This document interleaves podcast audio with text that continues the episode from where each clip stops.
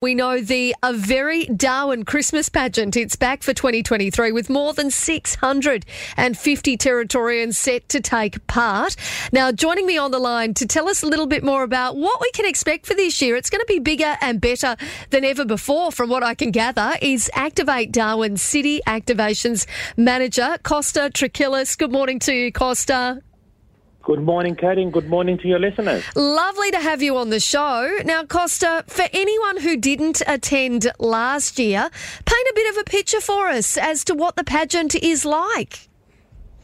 Oh, so it's a great community event and stuff. We've got, we had uh, over 40 uh, floats come on board with from schools, from dance groups, from various community groups and stuff participating and having fun on the day. So so yeah, it was great last year, and it's going to be even bigger this year. Costa, tell me how all out did some of those floats go last year? Did they really put in a huge amount of effort with setting their floats up? So we had a range of uh, range of people actually putting the effort and stuff, but the whole purpose and the whole point of the whole Christmas pageant was is the community spirit.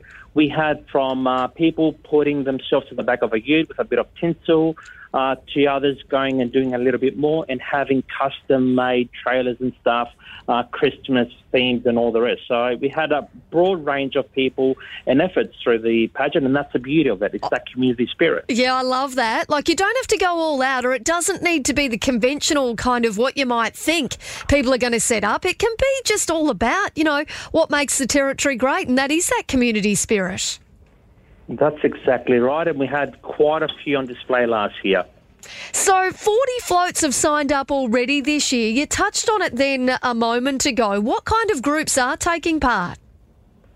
Oh, so we've got uh, uh, community groups, our dancing groups. We've got a range of uh, various groups and stuff. We've got uh, businesses participating as well. So we've got Bunnings Palmerston. So we've got Cured Ice Cream. So we've got uh, the Activate Darwin float. We've got Luxa participating this year as well with the Luxa float this year. So, yeah, we've got a range of people. We've got quite a few schools participating. So, yeah, the, the list is uh, massive. And tell me, the route's changed a little bit this year as well. Where's the parade going to go?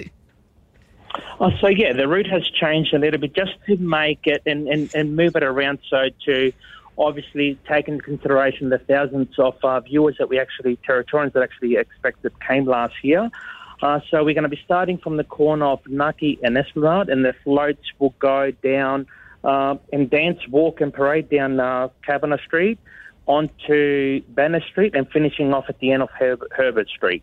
So that will give more opportunities for community groups or for people uh, attending the event uh, to go and spread out and actually get to physically see the uh, the floats going in front of them. And tell me, can people still register, or um, is it all just down to sort of decorating and getting those floats, uh, getting those floats happening now?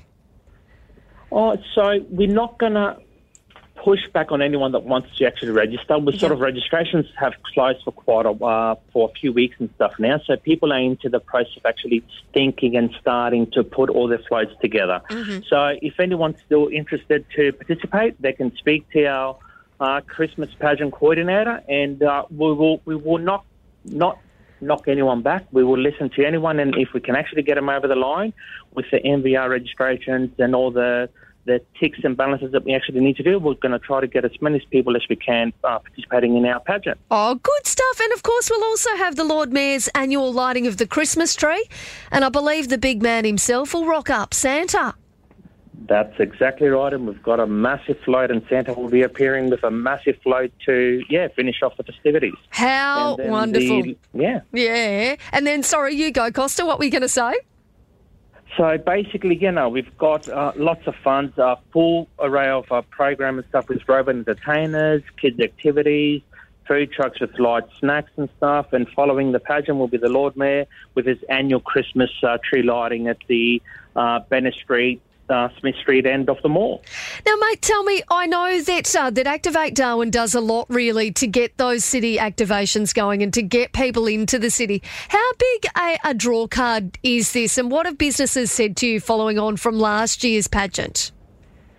Oh no, it's, it's very very important. So the reason why we're actually having the Christmas pageant in the in mid-November and stuff is we've met with the retailing uh, retail sector and stuff, and we did speak to them about well when the timing was. Do mm. we do it in December? Do we do it in November? And they said to us. Doing it in December is too late. The shopping, people would have done all their shopping and everything. So Hence, why we're doing it nice and early is to support local businesses and get people to actually start shopping in our uh, stores and stuff locally. Oh, wonderful stuff. Well, I reckon we're going to end up with heaps of people there uh, this year. It will be absolutely wonderful, and it's great to get into the spirit of Christmas and also support those wonderful local businesses in our city. Definitely. Hopefully, we'll see you down there with your family, Katie. For sure. Oh, Costa, thanks so much for having a chat with us this morning, mate. I really appreciate it. Not a problem at all. Have a great, have a great day. Yeah, you too.